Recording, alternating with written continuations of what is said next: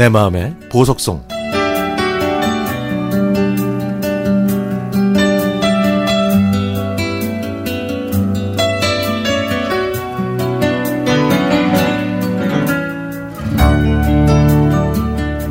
작년 말에 뉴스에서 천자문 전시회가 있다는 소식을 보고 국립중앙도서관에 갔습니다.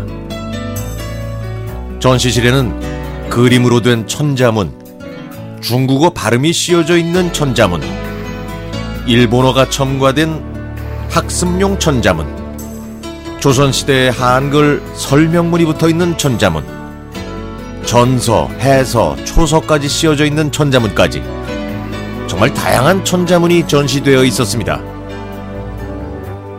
저는 지리산 아래 조그마한 읍에서 자랐는데요. 50년 즈 50년 전 즈음 할아버지께서 직접 쓰신 필사본으로 천자문을 배웠습니다. 할아버지는 등을 바르게 펴고 반가부좌 자세로 앉아 책을 읽으셨고 저희는 바로 그 옆방에서 할아버지가 논어를 통째로 외우시는 소리를 들으면서 매일 아침 일어나고 매일 밤에 잠들었죠. 여섯 살에 시작된 천자문 공부. 언니와 남동생, 저, 이렇게 셋이서 하루에 여덟 글자씩 배웠는데요. 언니와 남동생은 저보다 뭐든 잘 익히고 외웠지만 저는 좀 더디었습니다. 수업의 시작은 하늘 전 따지 거물흑 누루황으로 시작했는데 외워야 할 글자가 나날이 늘어나서 복습하는 시간이 길어지고 결국 과부하가 걸리고 말았죠. 어느 날부터는 대문 밖 동네 친구들이 깔깔대면서 노는 소리가 제 귀에 확성기를 대놓은 것처럼 들리기 시작했고 저는 그저 입으로만 따라할 뿐 눈과 마음은 천자문 책 너머 딴 곳에 가 있기 일쑤였습니다. 그러다 보니 전날 배운 글자가 기억이 나지 않을 때도 많았죠. 그래서 언니와 남동생의 표정을 살피면서 컨닝을 했는데 그것도 제대로 못해서 결국 대돌 위에 올라가 회초리를 맞기도 했습니다.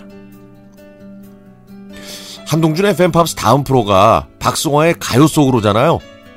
이 가요라는 말의 훈과 음은 노래가의 노래요입니다. 제가 이 두 글자를 배우던 날 장난기가 발동해서 옆에 있는 언니한테 노래가 노래지 그럼 뭐야? 라고 떠들다가 걸려서 또 대돌 위에 올라가야 했죠. 할아버지는 여러 권의 천자문을 쓰시고 사촌들 집으로 한 권씩 나눠 주셨는데요. 다른 집은 부모가 천자문을 가르쳤지만 가르쳤지만 저희 집은 할아버지 할머니와 함께 살았기 때문에 할아버지께서 직접 가르쳐 주셨습니다. 아버지는 공자님도 자기 자식은 못 가르쳤다더라 하시면서 일찌감치 손을 떼셨거든요. 한때는 천자문을 배우기 싫다고 울고불고 해서 한동안 안 배운 적도 있었지만 할아버지는 방학 때마다 명심보감이나 사서삼경을 틈틈이 가르쳐 주셨습니다.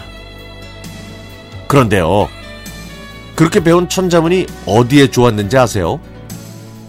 이해력과 학습력을 높이는데 많이 도움이 된 것 같아요.